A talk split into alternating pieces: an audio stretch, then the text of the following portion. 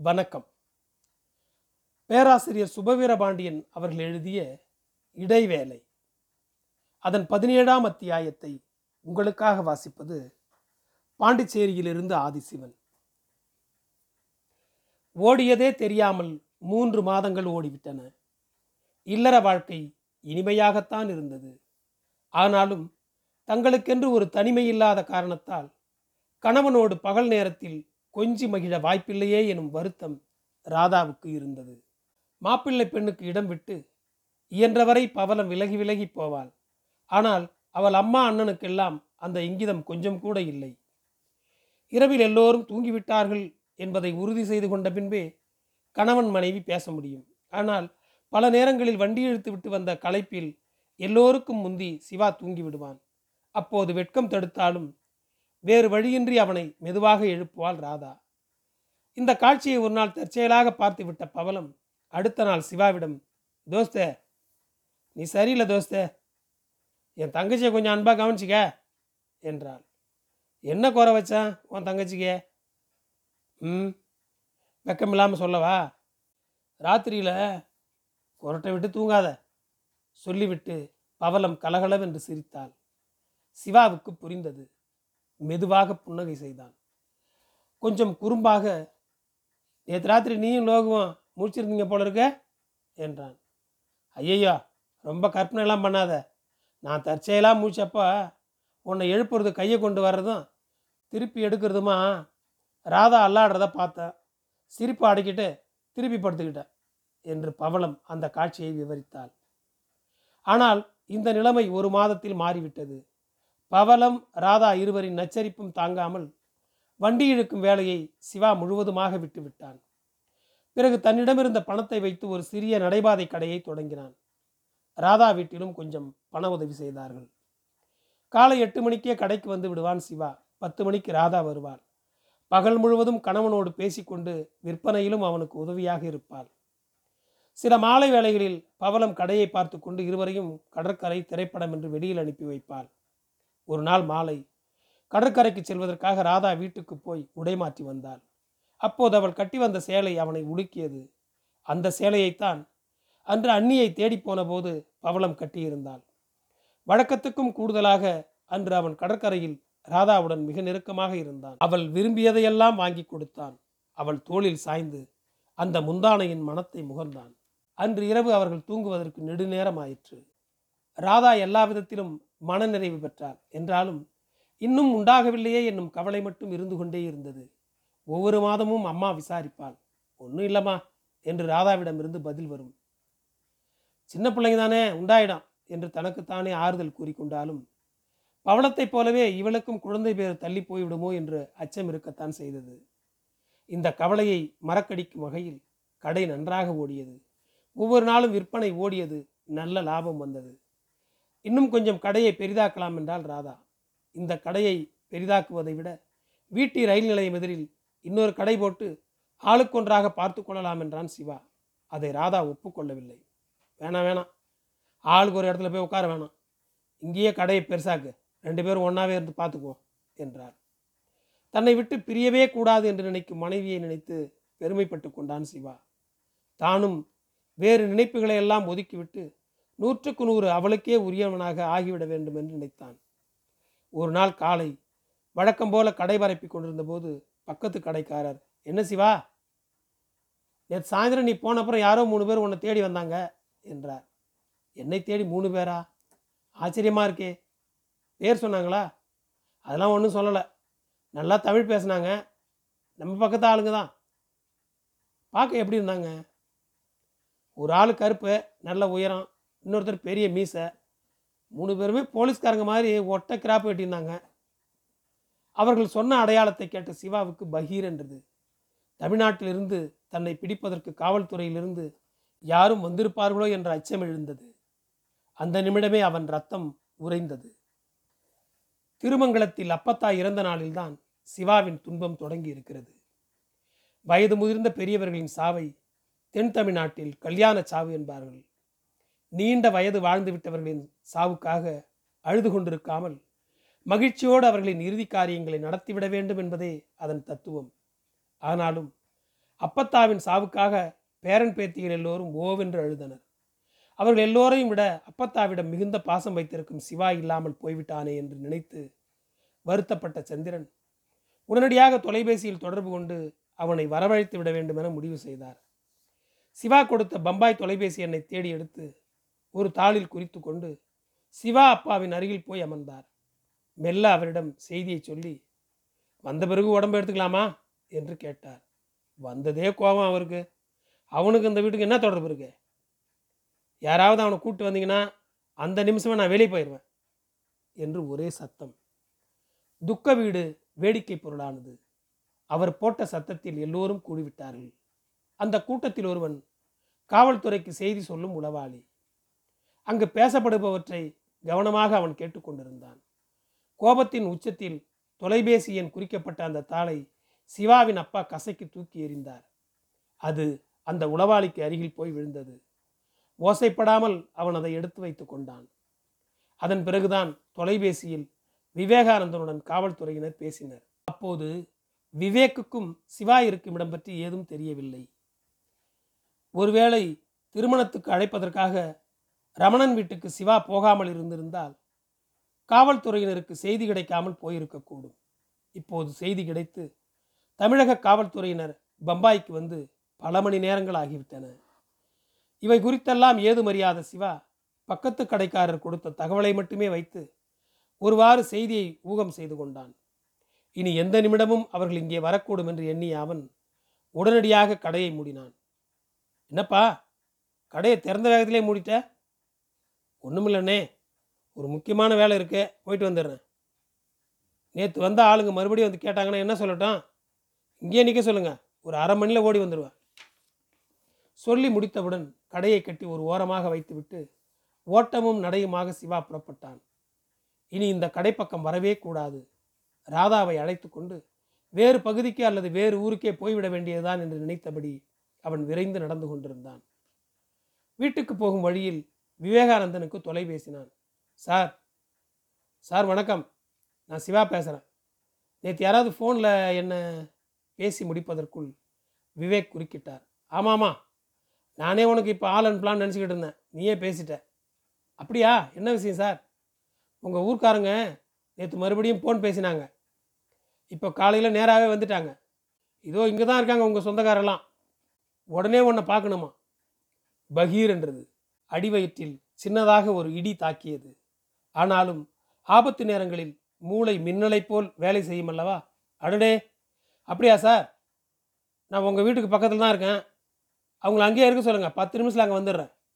தொலைபேசியை வைத்துவிட்டு வேறு திசையில் நடந்தான் சிவா. எப்படியும் தப்பித்தே ஆக வேண்டும். ராதாவை கூட பிறகு பார்த்து கொள்ளலாம். வீட்டு பக்கமே சில நாட்களுக்கு போக வேண்டாம். ஊருக்கு போயிருப்பதாக செய்தி அனுப்பிவிட்டு எங்காவது போய் ஒரு வாரம் ஒளிந்து கொள்ளலாம். தேடி அழுத்து அவர்கள் திரும்பி விடுவார்கள் என்று சிவா திட்டமிட்டான். காவல்துறையினரின் திட்டம் வேறு மாதிரி இருந்தது.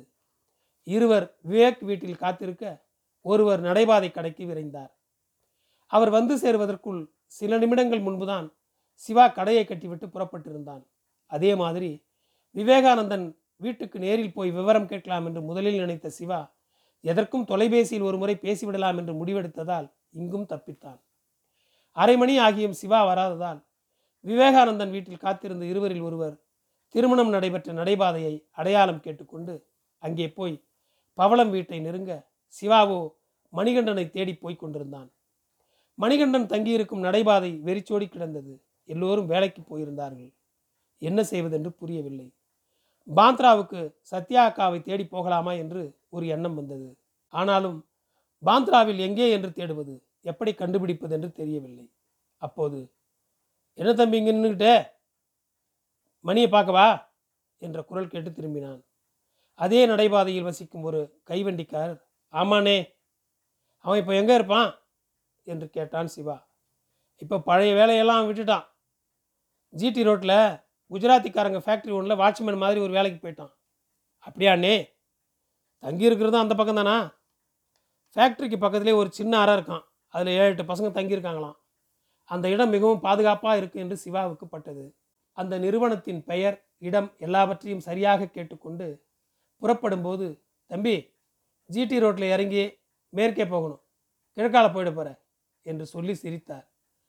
அவர் ஏன் சிரித்தார் என்று சிவாவுக்கு தெரியும். கிழக்கில்தான் புகழ்பெற்ற சிவப்பு விளக்கு பகுதி இருக்கிறது. கிழக்கால போகிற நிலைமையிலெல்லாம் இப்போ நான் இல்லை என்று தனக்குள்ளே நினைத்து கொண்டு வேகமாக புறப்பட்டான். இடத்தை கண்டுபிடித்து போய் சேரும்போது பகல் மணி பன்னிரெண்டு ஆகிவிட்டது. இங்கே மணிகண்டன் ஒருத்தரை பார்க்கணும் என்று மராத்தியில் கேட்டான். அவனுக்கு சாயந்தர வேலை. அதோ அந்த ரூமில் இருப்பான் போய் பாரு என்று குஜராத்தியில் விடை வந்தது. அவன் கையை காட்டிய திசையில் புரிந்தும் புரியாமலும் நடந்தான். அறையில் மணிகண்டன் இருந்தான். அவனுக்கு வியப்பாக இருந்தது. ஏய் சிவா எப்படி இங்கே வந்த? யார் சொன்னாங்க? என்று கேள்விகளை அடுக்கினான். மற்ற செய்திகளை பற்றி எல்லாம் எதுவும் சொல்லாமல் ஒன்றுமில்ல மணிகண்டா ரெண்டு நாள் உங்க கூட தங்கிட்டு போகலான்னு வந்தேன். முடியுமா? இல்லை யாராச்சும் எதுவும் சொல்லுவாங்களா? என்று கேட்டான். ஏன்? வீட்டில் எதுவும் சண்டையா? என்று கேட்டான் மணிகண்டன். அந்த கேள்வி சிவாவுக்கு பிடித்திருந்தது. காரணம் ஒன்றை அவனே கண்டுபிடித்து கொடுத்து விட்டான் என்று கருதி ஆமாம் தனி மனுஷனாக இருந்த வரைக்கும் எந்த கேள்வியும் இல்லை. பொண்டாட்டின்னு வந்தாலே இப்படி தான் ஆகும் போல இருக்கு என்று சமாளித்தான். பக்கத்திலே ஒரு உணவகத்துக்கு போய் மதியம் இருவரும் சப்பாத்தி சாப்பிட்டனர். சரி சிவா நீ கொஞ்சம் தூங்குறதுனா தூங்கு. எனக்கு ரெண்டு டு பத்து டியூட்டி போயிட்டு ராத்திரி வந்துடுவேன் என்று சொல்லிவிட்டு மணி புறப்பட்டான். சிவாவுக்கு தூக்கம் வரவில்லை. ராதாவுக்கு யார் மூலம் செய்தி அனுப்புவது என்று சிந்தித்தான். ஒரு வாரத்துக்கு பின் பூனா பக்கம் போய்விடலாமா என்று ஒரு எண்ணம் வந்தது. ஆயிரம் சிந்தனைகள் ஓடின. அப்படியே கொஞ்சம் கண்ணயர்ந்து விட்டான். கண் விழித்து பார்த்தபோது இருட்டி இருந்தது. இவ்வளவு நேரமாக தூங்கிட்டோம்? என்று நினைத்து கொண்டு கொள்ளைப்பக்கம் போய் சிறுநீர் கழித்து விட்டு திரும்பி வந்தான். யாரோ அந்த அரைக்கதவை படபடவென்று வேகமாக தட்டினார்கள். யார் யா உள்ள? என்று அதிகார குரல் ஒன்றும் கேட்டது. கதவை தட்டிய வேகமும் குரலில் தெரிந்த கடுமையும் அவர்கள் யார் என்பதை சிவாவுக்கு உணர்த்தின. எப்படி இந்த இடத்தை சரியாக கண்டுபிடித்து வந்தார்கள்? என்ற கேள்வி அவன் மூளையை குடைந்தது. ஆனால் அதற்கெல்லாம் விடைகாண இப்போது நேரமில்லை. எப்படியாவது தப்பிக்க வேண்டும் என்பதுதான் ஒரே சிந்தனை. கதவை திறக்க போறியா இல்லையா? வெளியிலிருந்து மறுபடியும் அதட்டல். இனி காலம் தாழ்த்தக்கூடாது. கொள்ளை பக்கமாக வெளியில் வந்து எதிர் திசையில் ஓடினான். சற்று தூரம் ஓடிய பின் ஒரு மதில் சுவர் குறுக்கிட்டது. அதில் ஏறி தப்பிவிடலாம் என்று முயற்சி செய்தான். முடியவில்லை. உயரமான சுவர் அது. சுவரை ஒட்டியபடியே விரைந்து ஓடினான். ஒரு மரம் இருந்தது. நியான் விளக்கு வெளிச்சத்தில் அது தெளிவாக தெரிந்தது. சரசரவென்று அதில் ஏறினான். திடீரென்று விசில் சத்தம். அவனை நோக்கி அந்த தொழிற்சாலை ஊழியர்கள் காவலர்கள் பலரும் ஓடி வந்தனர். யாரோ ஒரு திருடன் மரம் ஏறி தப்ப முயல்வதாக எண்ணி அவர்கள் துரத்தினர். என்ன செய்வதென்று புரியாமல் சிவா மரத்திலிருந்து கீழே குதித்து ஓட ஆரம்பித்தான். துரத்தி கொண்டு வந்த தொழிற்சாலை காவலர் ஒருவர் தன் கைத்தடியை சுழற்றி எறிய அது பறந்து வந்து சிவாவின் பிடரியில் தாக்கியது. அம்மா என்று அலறியபடியே கீழே விழுந்தான் சிவா. சுதாரித்து எழுவதற்குள் அவனை சுற்றி பிடித்து விட்டனர். நான் திருடன் இல்லை நான் திருடன் இல்லை என்று கத்தினான். அவன் கத்துவது யார் காதிலும் விழவில்லை. ஒருவேளை நான் மணிகண்டனின் நண்பன் என்று சொல்லியிருந்தால் அவர்கள் அவனை அடிக்காமல் இருந்திருக்கலாம். ஆனால் அவன் அப்படி சொல்லவில்லை. தன்னால் தன் நண்பனுக்கும் அவன் வேலை கெடுதல் வந்துவிட வேண்டாம் என்று எண்ணி இருக்கலாம் எங்ககிட்ட விடுங்க. நாங்கள் பார்த்துக்கிறோம் என்றனர். தமிழ்நாட்டிலிருந்து வந்த காவலர்கள். நீங்கள் யார்? நாங்கள் தமிழ்நாடு போலீஸ். அடையாள அட்டையை காட்டினர். சிறையிலிருந்து தப்பிச்சு வந்த கொலைகேஸ் கைதி இவன். இவனை பிடிக்க தான் நாங்கள் வந்திருக்கோம். எங்களை பார்த்து பயந்து தான் இவன் ஓடுறான். நிலைமையை அவர்கள் விளக்கியதும் மற்றவர்கள் விலகிக் கொண்டனர் கொஞ்சம் பயத்துடன். பிடி தளர்ந்திருப்பதை உணர்ந்த சிவா சட்டென்று திமிரிக்கொண்டு ஓட முயன்றான். அவ்வளவுதான். தமிழக காவலர்கள் மூவரும் அவனை மாறி மாறி அடித்து துவைத்தனர். சிவா அடங்கினான் துவண்டு போனான். மணிகண்டன் மூலம் செய்தி அறிந்த ராதாவும் பவளத்தின் குடும்பத்தினரும் பதறிக்கொண்டு ஓடி வந்தனர். எந்த காவல் நிலையத்தில் வைத்துள்ளனர் என்று தெரியவில்லை. மறுநாள் தாதர் விரைவு வண்டி மூலம் அவன் சென்னை கொண்டு செல்லப்படவிருக்கிறான் என்பது அவர்களுக்கு தெரிந்த காவல்துறை ஆய்வாளர் மூலம் தெரிந்தது. அடுத்த நாள் தாதர் தொடர்வண்டி நிலையத்தில் வந்து அவனை சந்தித்தனர்.